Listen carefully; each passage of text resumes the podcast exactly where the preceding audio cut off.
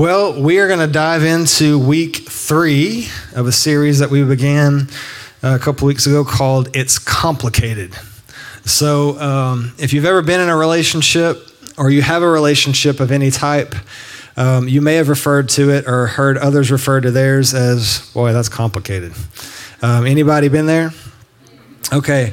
Um, we didn't plan it this way, but it just so happens that um, today's message, we had a lot of questions uh, either through the app and then even some direct texts and some messages on so- social media on the subject of parenting. And so, what better day to talk about that than after dedicating all these little babies to Jesus? Um, but we. Uh, are, we, we kind of Elaine and I got our heads together because we, we've attacked, attacked this series a little differently. So we didn't map the whole thing out from the beginning. We literally been praying as we go to try to discern what does the Holy Spirit want us to spend the time on because we just want to know you know what God wants us to share with you. And so this this subject really uh, came to us this last week and kind of solidified in our hearts to cover it. And so we're it's a little different than our norm, um, if we have a norm at this point. I don't know, I don't but know if we have a norm. but but the message title that we're gonna we, we talked about trust and forgiveness in week one. Last week we talked about the power of our thoughts and our words, and this week uh, we're going to share a message that we're entitling "Our Parenting Top 7. Yes. Okay, so there's it's that's not an exhaustive list, but you only have so much time, and so we have prioritized those uh, for you today. Uh, but uh, as we got started, I- throw that first picture up, guys. I wanted you to get uh, a look at our crew. So on the right there is uh, I know, I know, they're good-looking people, um, except for that guy, second, first, uh, first guy to the left there. But uh, on the right, that's our son Jackson. He's 18. He's a senior in high school. And then on the left is our little blue-eyed princess Kara, and she is 14, and she is a freshman in high school, which still, it. yeah, hard hard to say out loud. But uh, kind of want to give you a little picture of who we're talking about when we're talking about our family today. But put up that second pic. This is a little more our Yeah. norm. um, it's a little more like who we are. But uh, just wanted to share with you today from our perspectives uh, a little bit about our kiddos and about our, our parenting from a godly perspective and things that we've learned and things that we've learned from the school of hard knocks that we did very poorly that we had to learn from uh, right hon Yeah. Yeah. I mean, the one thing we've always had, uh, you know, people come up to us and ask us. I mean, if you know Jackson and you know Kara, they're just really good kids. They're sweet and they're kind and they're respectful. And we have people all the time ask us, you know, what did y'all do to raise such great kids? And uh, so we thought, It was okay, luck. it was Like- a lot of it's the luck, the Lord. I don't know if it's what we did or what God did, or maybe the combination of the two. But um, so we were excited to put this uh, our top seven together. I mean, it was definitely hard. We had so many ideas, and and condensing it, we've had to cut so much out of it. But um, we hope you guys are blessed, you know, about what we're going to talk about today. Yeah, and our um, to to kind of lay the groundwork for the things that we're going to share with you, I think it's important to uh, for us. These aren't things that we always got right, um, but they're things that we've learned. And so we're we're not sharing from a position of having. I mean, we have an you know an, an 18 year old. There's still a lot of life left, certainly for for both of them. And so don't don't feel like we're sitting up here trying to present this to you as the experts that have figured it all out because I guarantee you we're still learning stuff. um, but receive it in grace and receive it, you know, from as the wisdom of God. We're certainly going to frame it from the Word of God. Um, but there are three priorities that you have to get right in order for any of the stuff we're going to share with you today to make any sense at all and to work at all, really. And those are just real simply, these are in priority order. Number one, God. Yeah. God has to be first in the home. And that looks like a whole lot of things, but specifically prayer, and not just prayer at church, but prayer in your home, um, Bible, devotional life uh, at home. Um, church is certainly a part of that. And, and there's a lot to that conversation that we'll cover in our time today, but you've got to get that one right. If God's not first, then everything else turns to chaos really quickly. Yeah. Um, the second is our marriage. Now, this is something you need to grab this. One is God, two is marriage. In the in the universe of the family, the marriage is is this planet, and the kids revolve around the planet marriage. not the other way around. And if you get, the, how many have heard things said like, the kids are the center of my world, they're the center of my universe? Okay, that sounds really nice to say, it is wrong. Because nowadays, especially, there's so much um, evidence to support the fact that we live in a culture that adheres to that philosophy and it results in chaos in relationships later on. Because once the kids are gone, it's like, who are we? Um, who are you? Um, so you got to get that in order. Number three is the kids, and the kids need to know they're number three. They don't need to think they're number one or number two. They need to know squarely where they fit in this picture, because if if for them one of the primary things that they need from us is security, and if mom and dad are good, then the kids are going to be good. You see that? So. Um, you want to share that thought from? Yeah, Jimmy Evans said um, we were listening to some of his uh, sermons, and he said this, and it was really good. He said, "If you're raising great kids, but your marriage is suffering in the process, then you won't be successful. But if you have a great marriage and successful relationships, but your kids aren't doing well, you still won't be successful. You have to have both to be successful." Yeah, and so just receive today from us, uh, whether you're a uh, an active parent right now, or maybe you've been one, maybe you're a grandmother, grandfather, you have nieces and nephews. Um, there are kids in your universe. Um, certainly, we just got through dedicating a whole host of kiddos that we are, as a church, accepting some responsibility for helping parent, right? So this really applies to all of us, and so don't don't rule yourself out. Right. I mean, I was telling Mark, I said, you know, we have all kinds of, you know, people here today. I mean, you have parents, you have grandparents, and maybe your kids are grown and you don't have kids at home, but you can still parent. I mean, you're around people all the time and kids and other people. I have women in my life that I call another mothers. you know, I have a great mother, but I have other women in my life that speak into my life like a mother and they help guide me and give me wisdom and give me advice. And so, I mean, this message is still for you, even in that context, is that, you know, you can still mother other people. You know, there are people that they don't, maybe they don't have a good mother and they don't have a good father and they need that influence in their life and you can be that influence in their life. Yeah, that's good. So let's pray together as we get started. Jesus, speak to our hearts, change our lives, show us exactly what you want us to see and what you want us to hear. In Jesus' name. And everybody said, Amen. Amen. So, number one on our list is you have to prioritize unity in your home. So, you have to be with your spouse a unified uh, front. So, two people together are unified. And Mark 3:25 says, "If a house is divided against itself, that house cannot stand." Yeah, and, and when we talk about unity, you've heard it taught here before, but unity is not conformity.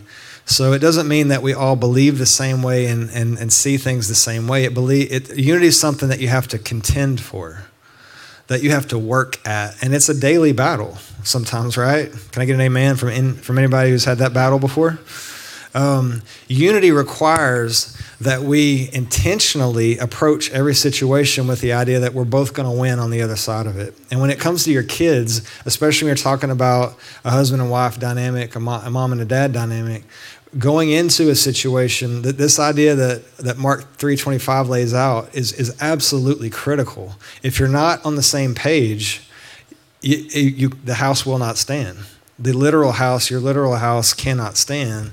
Um, when parents are divided, you know, it, it creates instability, it creates uh, a shaky ground, mm-hmm. and it really works against the kids being able to, uh, you know, to, to, to thrive really in their, rela- their own relationships and in their life in general. It's kind of like this. It's kind of like if you have, you know, like if you're going to build a house and, you know, you're wanting to build this magnificent house, you don't just get out there with a bunch of two by fours and start putting them up, right? You have to have a plan. You have to have a something laid out, you know, something that you can look at, you can draw from, and okay, this goes here, this goes here. Same thing with us when it comes to parenting. For us, we've always tried to be uh, a unit, you know, together on our discipline, together on our how we raise them, one front, you know, one thing that um, I used to do as a little girl, I would always go to my mom and say, Hey, mom, can I go do blah, blah, blah, or such and such, or can I have this? And she would say no. And then I go ask my dad, and he would say yes. And so then I would do that. And I got in so much trouble for that, you know. And so even with Jackson and Kara, if there are instances where they come up and go, Hey, can I do this? We always ask first, Well, have you talked to your dad? What did your dad say? Well, I don't know. I didn't talk to dad. I'm like, well, go talk to dad. And if they come to him first, well, have you talked to your mom? What'd your mom say? Well, you know, I don't know. So, and and then there are definitely instances where they come to us with certain things and we don't know how to answer that question. And so we have to go, "Hey, okay, let me wait just a second. Let me go talk to your dad." And let me talk to dad about what we're going to do, and then we'll get back with you. And so we have to come up with a plan together. Yeah, Lane and I've adopted. If you if you follow Jimmy Evans, you've heard this term before, but we are the two-headed monster, and you will not divide us. Yeah. So you come to one, you're coming to both of us, and yeah. and we we made that declaration early on after some failed attempts. yeah. Um, but that's that's kind of part of the part of the journey. You know, we, we just made a, a decision early on that we have to co- be consistent. Yeah. And we have to be on the same page. Yeah, united. There, I want to I want to make this one quick point too because it's it's so true. Um, parents understand your children's recorders are always going. So from from early early on, two, three, four, they're taking notes. They're they're making a note of the defense system. Like, yeah, he's weak on that one. yep. yep, she's a little soft there. Um, whether they know it or not, um, they're very, very oh, clever. So and so that's why it's really important that, that we as moms and dads, um, and even grandmothers and grandfathers and, yeah. and you know, aunts and uncles, understand that consistency because what we want them to, to be able to do is to thrive. We don't want them to develop these very imbalanced um, you know, mindsets about how we can manipulate or how we can work around because we that's that's that unity part is so critical for, for mom and dad. Um, the second one is that we have to prioritize prayer. I know we mentioned that briefly earlier, um, but there, I guess you can cover that first part of it because it's something that we talked about with yeah. both the kids. It, I mean, that, prayer is just so important. I mean, not only do you have to pray for your children, but you have to pray with your children. I mean, it is, I mean, I know as parents, I mean, we spend so many hours praying over our children, praying over their lives, praying over their calling and their purpose. But not only do you have to pray over them, but you have to take time to pray with them. Even starting at a young, very young age, you have to pray with your children. For us, that started when they were little bitty, just praying over their food before they ate. You know, we grab those tiny little hands before we give them their piece that they were going to probably spit all over us and just Quite say literally. little prayers, you know, like God bless this food, amen. But just start introducing to them at a young age what prayer is, how do you pray, and and then of course as they grow, then those prayers that you pray with them changes, it develops, gets a little bit more in depth. Yeah, and you know the one of the things that uh, Elaine and I both do, but I'm I have very um, built into my daily regimen as far as praying over them is is the specific things that I pray over. I pray over their protection. Um, I pray over their purity. I mean, we're in we're in the teenage years, so there's That's things. A big one. Yeah, there's there's things that rise to the top in certain you know age windows. Um, so you have to adjust your strategy as time goes on. But um, I pray for their giftings and their callings. I pray for God to reveal those not only to them but to us, so that we can speak into those and so that we can encourage those and and so that we get them on the radar early in life. And and because the biggest part of parenting our responsibility as parents is to call that out in them um, and partner with the holy spirit so that not only are, are they seeing it but we're seeing it. We're investing in that at the earliest age possible. Yeah they're i mean like nowadays the kids are, pre- are facing so much stress and pressures, even at a young age, even in day schools with bullying and stuff that goes on. Like your kids are facing so much stuff, and it's so important that you know we pray over them. Um, I remember growing up as a kid, and I would wake up in the middle of the night, and my mom would be beside my bed. Crying and sobbing, praying over me in the middle of the night. And I'm like, Are you okay, mom? She's like, I'm just praying over you. But just praying over me, you know, and I just I thank God for those. One of the biggest things that um, you have to also be aware of when you're pr- uh, praying is be sensitive to the Holy Spirit and be sensitive to those little nudges that the Holy Spirit gives you when it comes to parenting because He will instruct you. Because the kids aren't going to be an open book. They're not going to come to you and go, "Hey, mom, I'm struggling with this." They're not going to do that. So you really have to rely on the Holy Spirit to nudge you in the areas that maybe they're struggling and they don't know how to vocalize that. A few a few weeks ago. Um, I had this. I was just kind of cleaning the house, and I had this little. Um, the Holy Spirit nudged me, "Hey, you need to pray for Kara." And, uh, and I was like, okay, okay, I'll pray for Kara. So I started praying for her. And um, this went on for like a week. I just kept feeling like, hey, you need to pray for Kara. You need to pray for Kara. And then Mark came to me about a week later and said, hey, I just want to take Kara out on a daddy daughter date. I feel like I really need to pray for her. Um, not sure why. I just felt like the Lord leading me. And I was like, I've had the same nudge, like, just need to pray for her. And, and so we both started praying for her. And it's just amazing how the Holy Spirit will just give you those little nudges so that you can open up conversation with them. And so she shared with us some stuff, and it was just awesome because we were like, we can help you with this. Yes, we can help you. But the Holy Spirit started nudging us, and He started speaking to us and telling us how we needed to pray over her in order to help her navigate the situation that she was facing at school. Yeah, and I didn't, you know, when, in my prayer time, it was it was one of those moments where I, I really didn't know what it was, but the Holy Spirit came on me in such a way I just started crying in my office. And I just, like, I was praying for wisdom. You know, God, show me what it is. But, um, you know, I, I always wondered growing up how mom and dad always knew stuff. Um, it's just, I didn't tell you that. How can you possibly know? Um, but parents, the role of the Holy Spirit in your parenting will tip you off.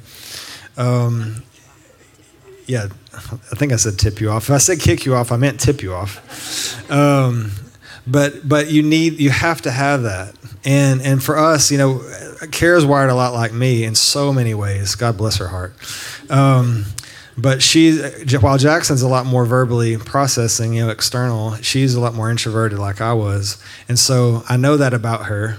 Um, but even still, you know, the role of the Holy Spirit and, and just showing us those little things um, to give us an opportunity to have those conversations at the right time. Um, invaluable.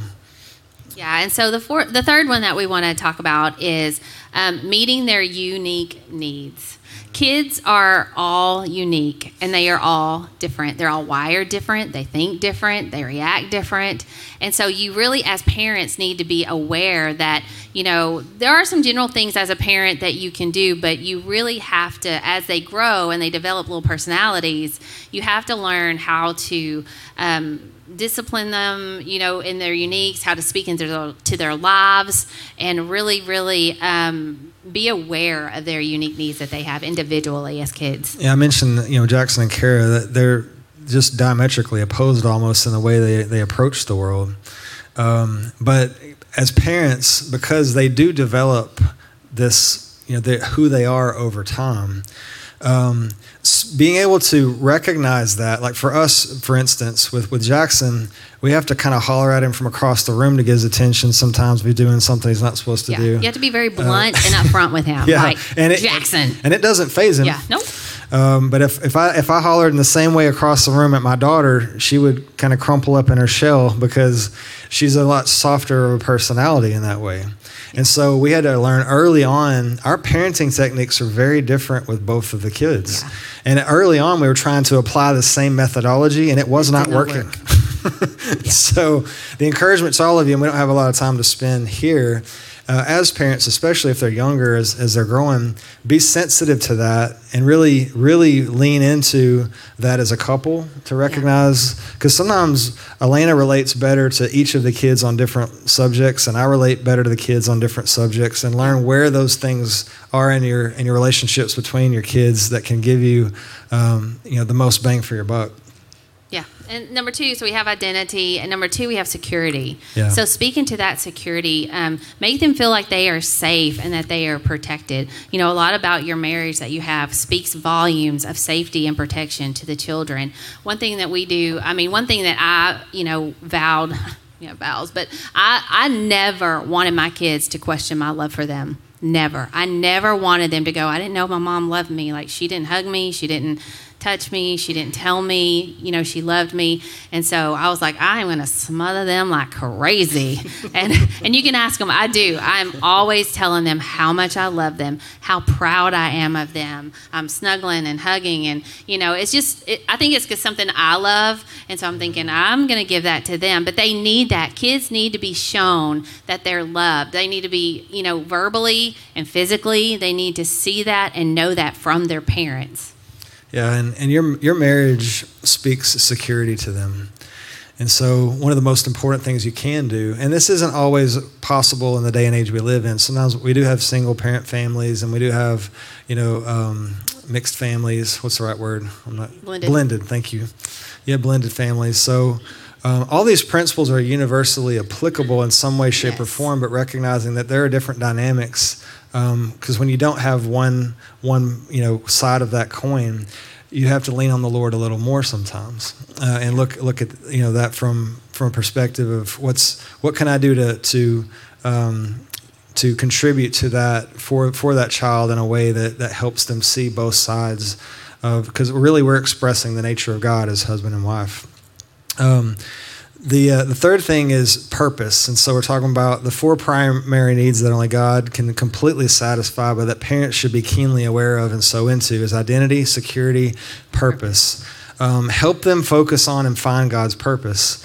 Um, especially nowadays, it's such a, a, um, a significant thing going on in our culture where we have families that start to prioritize you know, year-round sports and things like that. Now, in and of themselves, we're not. I'm not hating on those things, no. but I'm talking about. We're talking about identity. We don't want the kids to start to attach their identity to those types of things.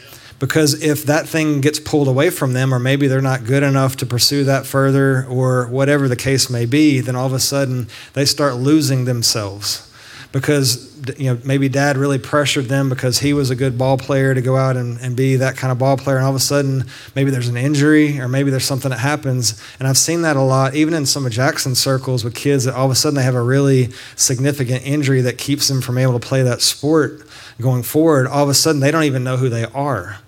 And so for us as parents to keep that balance that that's something we do. It's not who we are um, and and helping helping them kind of navigate that. Yeah, one of the things I love about Kara when you're talking about purpose is she is fearless when it comes to wanting to try new things. I mean, she will try. I mean, she'll try cheer. Then one time she's like, "Hey, I want to go out for GT at school," and I'm like, "You do realize what's involved in that?" She's like, "Yeah, I can do it. It's no problem."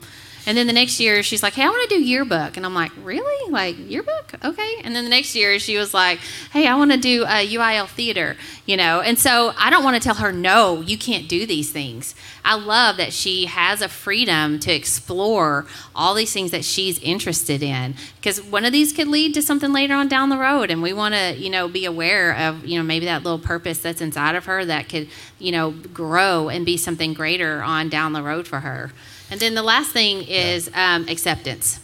Yeah, and this yeah. is one of the primary needs that all kids have is unconditional acceptance. Right. And when you get into, you know, uh, as we have at times, you know, we're really parenting from the wrong place, you know, from out of anger or or out of frustration. Um, the signals that you send the kids is that your acceptance and your love can be conditional. That as long as I'm doing the right thing, I'm okay with mom and dad, but if I ever make do the wrong thing, all of a sudden I'm out with mom and dad. You don't want that. Um, you know, one of the things that um, you know we're real intentional about with with our kids is is always trying to sit down with them, and if we have to discipline them or we have to do things that you know kind of check them, that they understand. You know, we're also there to give the hug, and we're also there to give the direction, and it's not this you know this judgmental type yeah. approach to to stewarding our lives, to parenting them. Yeah, and, and when we're talking about you, you know, their needs, uh, the unique needs that they have. I mean, learn when to push your children to go further, but then also learn when to pull back. Mm-hmm. You know, I mean, there are a lot of times I think as parents, we, you know, we invest money and we invest time in things that they're interested in, but then sometimes the kids will come and say, "Hey, I'm I can't do this anymore. I don't want to do this anymore. And like for me, I was always like, no, we've invested money and time in this. You are not quitting. you know, you are not. We can't do this. And then the whole time they're going, but I just I don't I don't want to do it anymore. And it was one that was one thing I really struggled with was giving up control of what I wanted them to do. And it finally got to where I'd be like, okay, like if if you can't do it anymore, I'm not going to push you because I know that that's not healthy. So we pulled back. And then a year and a half later or so, Kara, you know, she had come back and she said, okay, I'm ready. And I'm like, okay. But I think as parents, listen to what your kids, when they say they, they need a break, or they need to stop, don't keep pushing them. Let them take a break. Let them pull back. Listen to what listen to their verbal and nonverbal cues that they're giving you and the needs. When they say they can't do something or they don't need, like figure out how to don't make them be in that situation or push them to go to that sport. Pull back because they know what they need. They are very aware of what they need. And so just be really, really um, aware of all that. Yeah. Number four, provide consistent discipline. Eee, this is a hard one. How many struggle with this one? Everybody's discipline is so Anybody who's ever different. been a parent? Yeah. Um, yeah, you just, for us, for Jackson and Kara, what we learned with them is that you just have to be consistent in your disciplining them. So with Jackson and Kara, what, you know, if I was going to get onto them one time for something, then I was going to get onto them every single time for that same thing. I wasn't going to get onto them one time and then let them get away with it the next time and then get onto them because that's, that's creating confusion with them. So, you know, I had to learn to be really consistent with what I was how I was disciplining them. Uh, This was years ago when Jackson was really little. He was probably only about three at the time. Um, that show Super Nanny has started coming on TV, and I don't know if y'all watch Super Nanny, but those kids are. oh Lord, um, they gave me anxiety watching I've that seen show. them at Walmart. I don't I know. know, right? yes, yes. Not in my house. Oh my gosh. And so Jackson was watching this show with me, and I noticed that a few days later, he started acting like the kids he was seeing on TV. He started throwing himself down on the floor. He started screaming and yelling and throwing. And I was like, oh, no, you're not. Mm-mm. So number one, I stopped watching that show, and then it took me about three days to of consistent with him, like consistent parenting with him to break him of, of that. And you know, for me, the first thing is is I'm going to talk to you about it and say, hey, this behavior is not appropriate. If he does it again, okay, you're going to time out. And then number three, if you do it again, then we had a little spoon, and it met their rear quite often. One side of it said Jax, the other side said Kara. yes, yes. And so we just had to be consistent with them. Proverbs 13, uh, 24 says, Whoever spares the rod hates their children, but the one who loves their children is careful to discipline them. Yeah, one of the things we wanted to to bring out on this point is, um, and and not we've we've tried a lot of things that didn't work over the course of time and learned different things, and so these some of these are suggestions and thoughts. But one of the things that we shifted fairly early on with Jackson was we got out of the habit of spanking with our hand because um, our hand should be there to love and to care. And so we, we put we put the the discipline on an inanimate object. So it was a spoon, or it might have been a little paddle, or, or a belt. Um, and I know that in our culture, there's a whole lot of people that have some real strong opinions about that. But this is Bible, um, and and part of it is is not so much what you do, but how you do it. Because for us, one thing you know my parents always did, and one thing I've been very consistent about with our two is before I discipline them, and this started at probably around age three, really early on. Even when I didn't know if they could completely grasp what I was talking about, I would sit them down and I would have them look at me in the face, look look at me, and we talk about it. Uh, you don't ever discipline in anger or frustration. And there were times that I had to go take a walk and count to 10 and hold my breath and some other things or practice my, my breathing.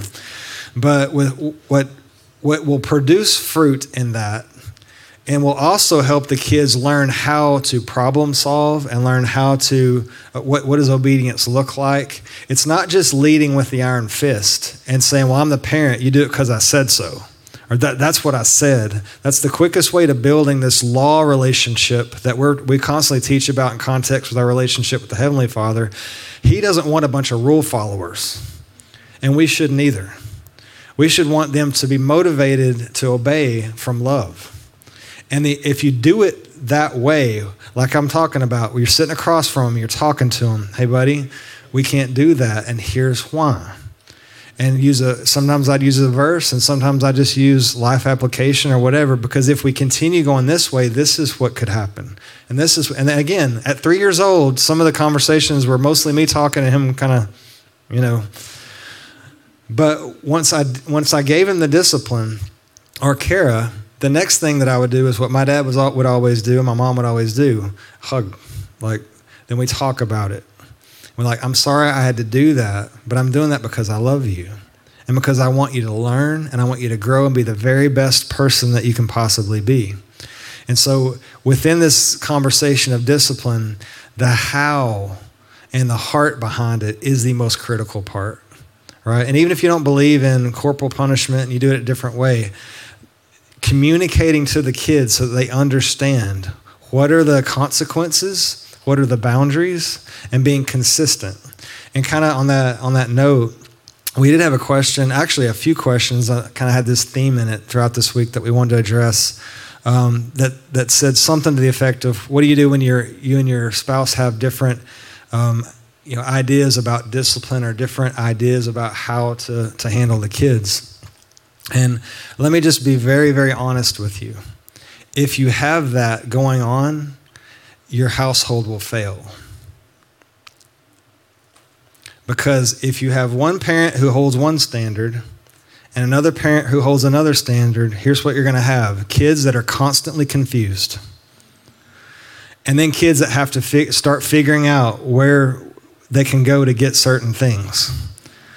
And then you force one parent into the disciplinarian and the other parent into whatever that other category is. Good cop, bad cop. Yeah. and you don't, that's not fair. Both parents have to administer love, and that's, that's critical too. They need a father's love and they need a mother's love. They don't need a loving mother, mother and a disciplining father. Yeah. They need a loving mother Yeah. and they need a loving father. That's really good. I mean, I think uh, you know, definitely speaking into fathers showing love to your kids is a you know they need that motherly love, but they also need a fatherly love as well. Yeah, Hebrews 12 11 says, No discipline seems pleasant at the time, but painful. Have you ever had some painful discipline? Um, later on, however, it produces a harvest of righteousness and peace for those who have been trained by it. And, and truthfully, as I, I've lived out, Elaine can speak to this, our kids, um, we've seen that discipline that was hard and painful at times produce a harvest of righteousness in our kids because more is caught than taught, um, right? We can teach them and tell them all day long, but we have to we have to reinforce it. We have to communicate with them. We have to we have to teach them and show them the way. Yeah, when I was little, funny side story. When I was little, I always say my, my parents just they they spanked me in the beginning of the day just to get it over with because they knew something was going to go on in the day that I was going to need a spanking for, so they just got it over with. I don't think there was a church service that went by where my parents did not spank me before church for running in the church, for yelling in the church, for rolling under the pews. I was doing something all the time. So, well, number five goes, uh, we want to talk about is consistently communicating with your children, having consistent communication with your children. I know this can be challenging sometimes. I think when they're younger, kids talk a lot. When they get older, it's a little bit harder to pull that communication out, especially now when we have to fight with devices and iPads and phones. Um, really having communication with your children because we're all on a device. Um, but, you know, one thing we've tried to do with Jackson and Kara is always have consistent communication, asking them, you know, what is going on, how they're doing, and, you know, letting them communicate their feelings to us without any type of judgment or reaction from them. Yeah, and we we like I mentioned before, we we started early. I'll, I'll say it this way: talking to them like adults, but we didn't patronize them, and we didn't you know we didn't stay in baby goo goo gaga lingo you know for a really long time. Um, because we wanted them to, be, to begin to understand and to be able to communicate back. And parenting is a it's a reciprocal relationship. Like I I need the input that they're going to give me to parent properly. If all I do is kind of deliver judgment with the iron fist, then that that's not really parenting. You're kind of building a little army, and you're the dictator. Um, but we have to we have to help them understand all of the things that connect to what we're why we're asking what we're asking, why we're you know demanding what we're demanding in certain seasons, etc. Um, but we have to also apologize to them when we're wrong. And how many are great at that? Yeah, be willing. I mean, one of the things that we've had to learn, especially for our kids, is learning when to apologize to them. I know as parents, sometimes we don't think that we have to apologize to our kids because we're the parent. Because I said so, because you have to follow my rules. I'm not going to apologize. I don't do anything wrong. And that is definitely not the attitude to have. We try to be aware of that with Jackson and Kara. There was a few weeks ago, we were um, doing laundry in the laundry room, and Kara was in there, and she hadn't got her stuff out of the out of the dryer fast enough and I started just fussing like crazy at her, you know. And she was like, "What is going on? Like, why is mom fussing?" And and uh, and so I went back to my room and I felt the Holy Spirit uh, say, "Did you really have to get onto her like that?"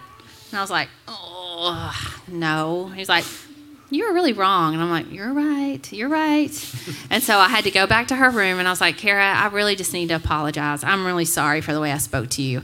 I, that was not right. It was not, I shouldn't have got upset at you over that. And the way I talked to you, you know, too harshly and sarcastically was, I shouldn't have done that. And I'm sorry. Do you forgive me? And she hugged me and said she forgave me. But, you know, just being willing as a parent that when you know you got it wrong, go apologize to your children and see what it does in your relationship with them to just to just simply say i'm sorry i got it wrong and what you're doing is modeling humility and you're teaching your kids how to apologize um, because we get it wrong sometimes. I've reacted out of anger before. I had to, I remember a time I had to apologize to Jackson because he did something that was disrespectful to his mother, and I addressed it quickly, more quickly than I should have.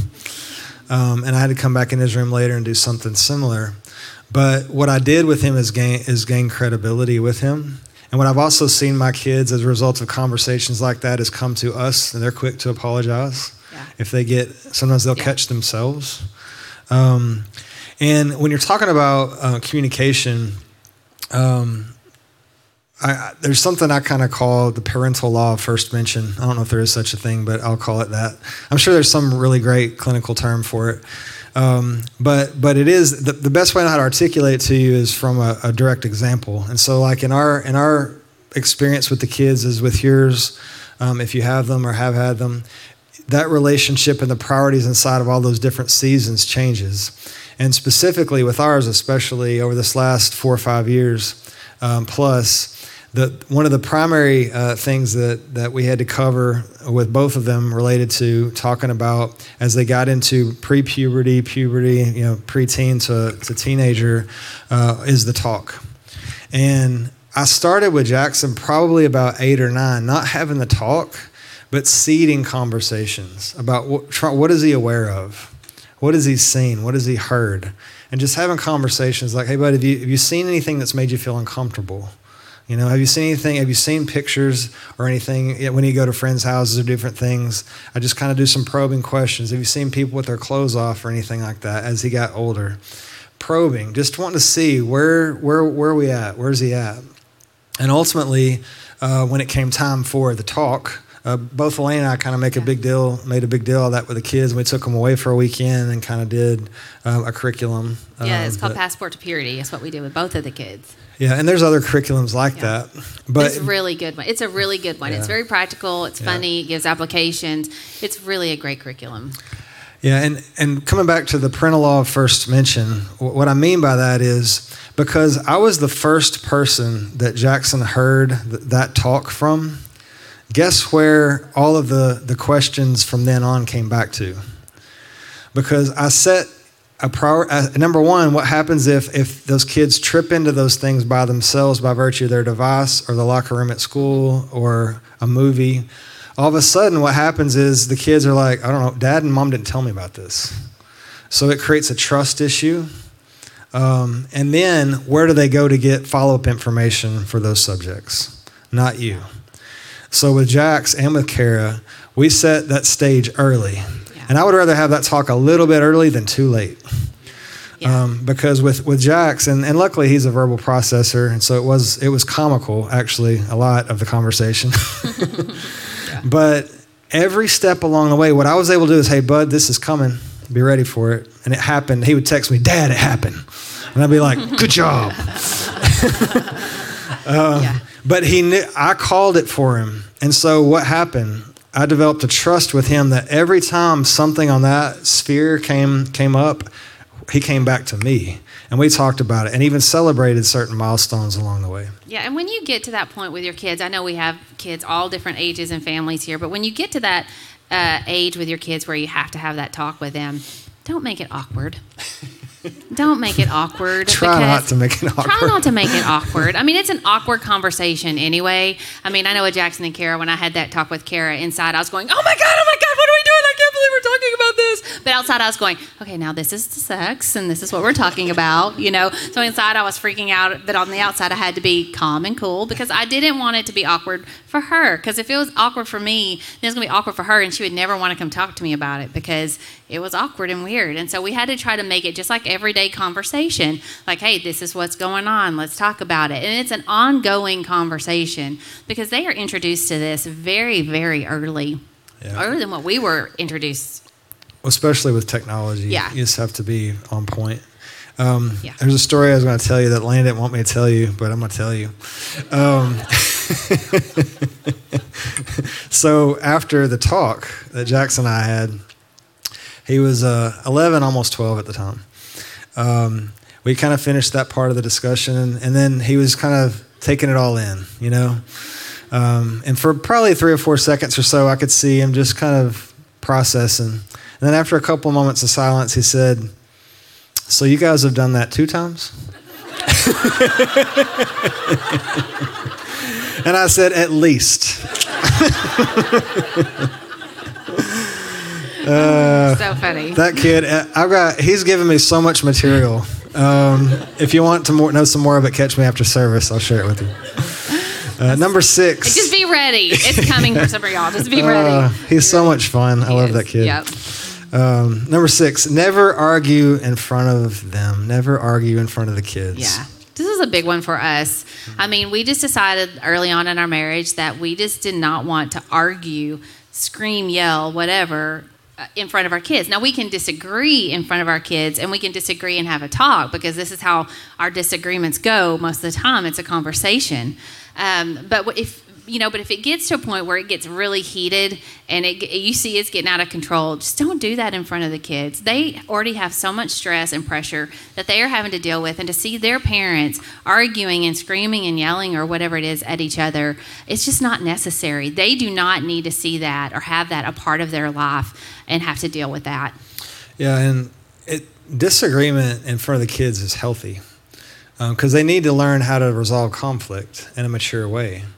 So I've, I've had couples in, in different seasons say things like that. Well, we don't even you know disagree in front of the kids. I don't. I think that's wrong because I think the kids need to see and see it modeled what it should look like.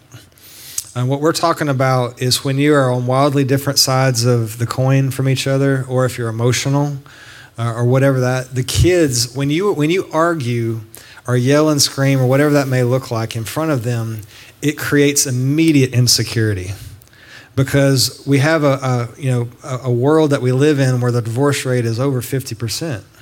And so naturally where you go to in those moments of you know conflict, the kids are, they start making assumptions and they start having to struggle with things that they haven't maybe before.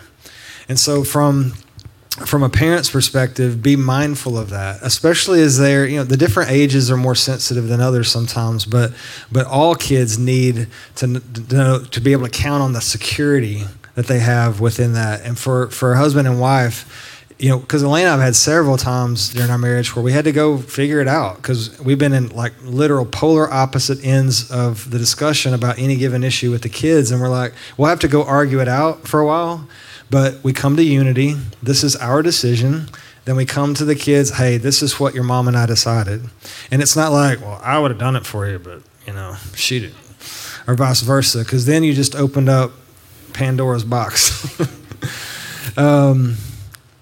So number seven, moving on. Uh, number Yeah. seven, which is the last one on our list, which is really the most important thing that you can do as a parent for your children. The number one is teach them to love and to follow Jesus. I mean, that is the most important thing we can do for our children is teaching them to love and follow Jesus. Deuteronomy 11, 15 says, Fix these words of mine in your hearts and minds. Tie them as symbols on your hands and bind them around your foreheads. Teach them to your children, talking about them when you sit at home and when you walk along the road, when you lie down and when you get up. Um, we started with Jackson and Kara at a very young age, teaching them about Jesus.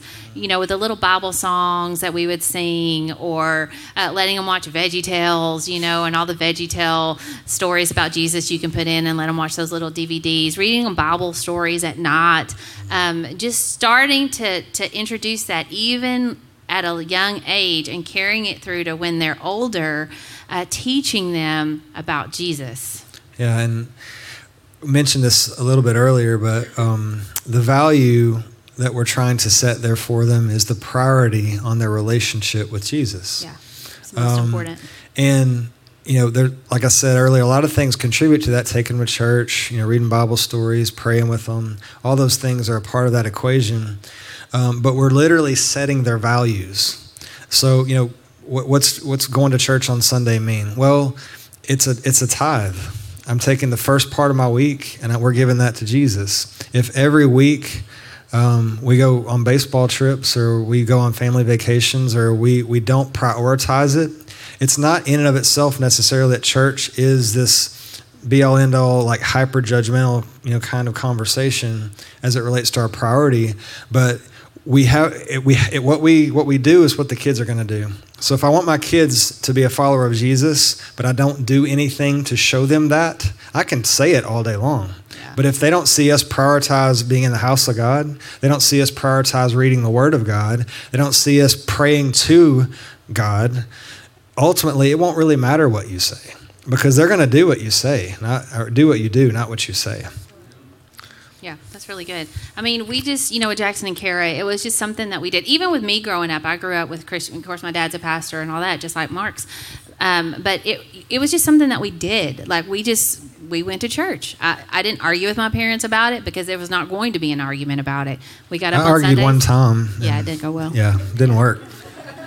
We just it's just what we did. We got up and we went to church and you know we went to church on wednesday nights and but we loved it we loved where we went to church we loved the people there you know, I loved even growing up as a teenager. I loved all the teenagers that went to church, and even with Jackson and Kara, they love coming to church here. They love the people. They love coming to Switch and seeing or Pathway students and and seeing their friends. And they get so upset if they don't get to come to church. They're like, I've got to go to church. You know, for us though, I mean, you know, for Mark and I, we don't live in Longview, so it's sometimes it is a sacrifice to get them here, especially on Wednesday nights, you know. But we make it a priority. We will get them here one way or another because they want to be here. We're going to get them here no matter what it takes.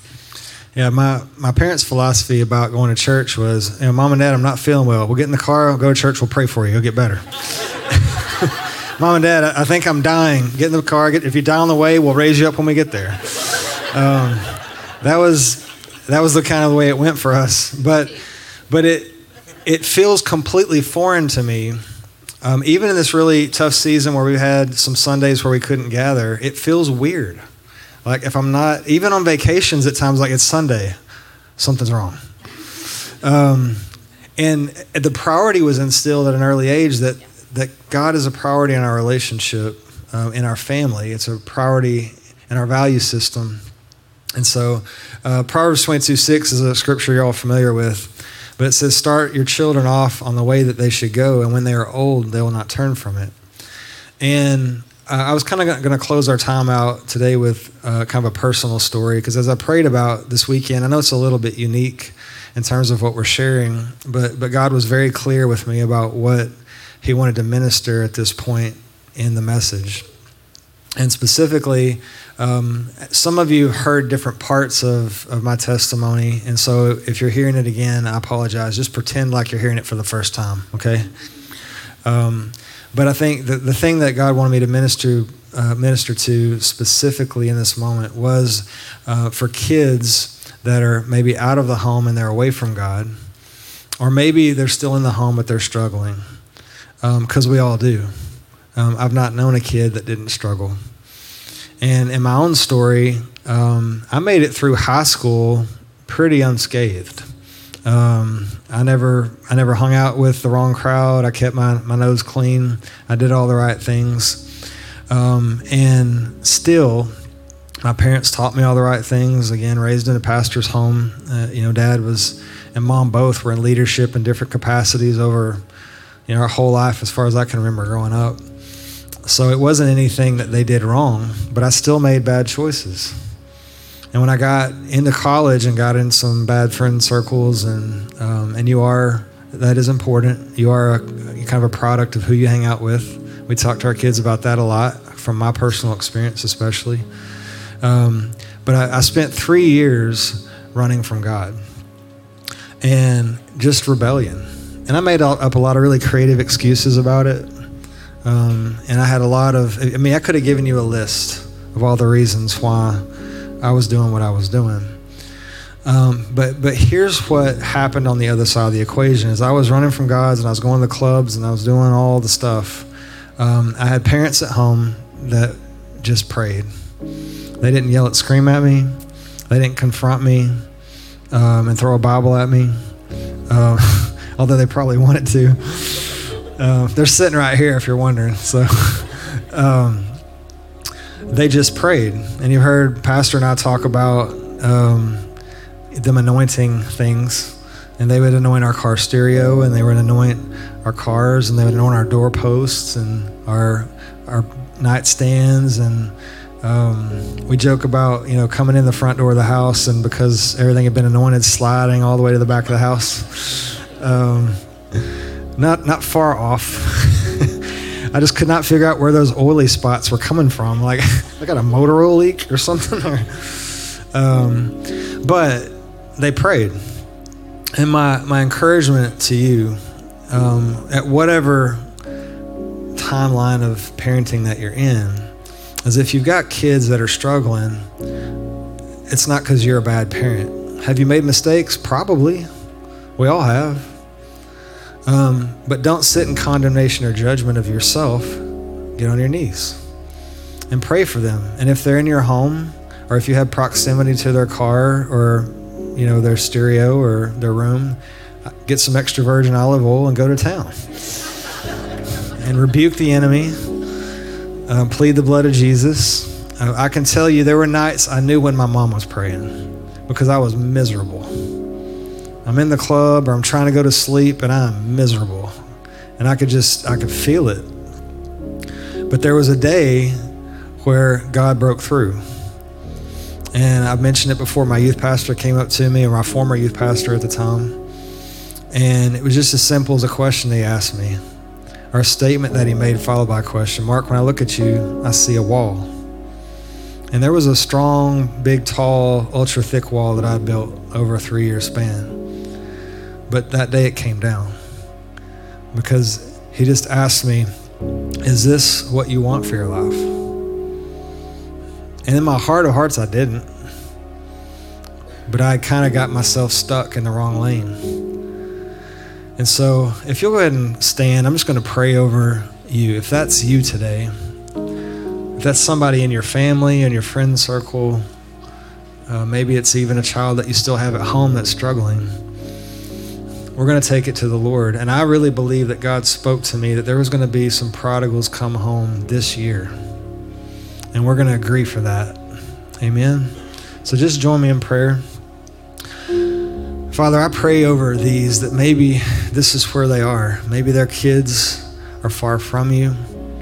Maybe they've known you and run away, or maybe they've never had a relationship with you. But Lord, we know, just like the prodigal son account in the scripture, that you're anxiously awaiting their return home. And when they come in view of the road, that you'll sprint after them, and that their parents will sprint after them and so, Lord, we just call them home. As a corporate body today, we ask you to bring them home. Wherever they are, Father, if you have to make them as miserable as you made me when I was running, make them miserable. Send them divine appointments. Send them dreams. Send them visions. Put people in their path. Lord, put angels in their path to steer them home. And we just pray that it would be supernatural and that from our prayer today, we would see a tangible shift and a turn in the hearts of these children, these kids that are away from you. In Jesus' name. And I just wanted to make an appeal. Maybe you're in this room and you've been away from God, or maybe you've been close to Him and you've run away, or maybe you've never had a relationship with Him, but today you want to make that step. If everybody bow their heads, if that's you this morning, and you just say to me, I think today's the day, Pastor Mark. Today's the day. I'm tired of running. I'm tired of being miserable, trying to figure it out on my own. I want to do it with God. I want to do it with the family of God. And I want to come home today. If that's you, if you just lift your hand, I'll just pray over you where you stand. Thank you. Anybody else? Thank you. God bless you. If you guys that lifted your hands would just pray a prayer something like this Jesus, forgive me of my mistakes. But today, I declare that I'm going to stop running and I'm going to come home to you. So I ask you to forgive me of my sin, take it away from me, like your word says, as far away as the east is from the west. I want to make you my Lord and my Savior and my very best friend. To walk with me the rest of the days of my life. In Jesus' name, amen. And if you prayed that prayer, it's done. But let us know so we can help you. Yeah, you can give them a hand. That's a big deal. Thank you guys for praying. I want to invite the prayer team to go ahead and come on down if that's you. If you lifted your hand, please come down and let these pray with you. And we have some some resources and free stuff that we can give you, Bible. Um, but we want to pray with you. Um, Jesus walked down a very tough road up to a cross and hung naked on it for us. And so I want you to take it one step further. Just walk down here to one of these super safe, amazing people to pray with you. And if you have any other type of need, if you need prayer for your body or for your family or for anything else, this will be the time to come. But won't you give Jesus one more big applause for all the, that he's done with us today for us? Man, you glad to be in God's house?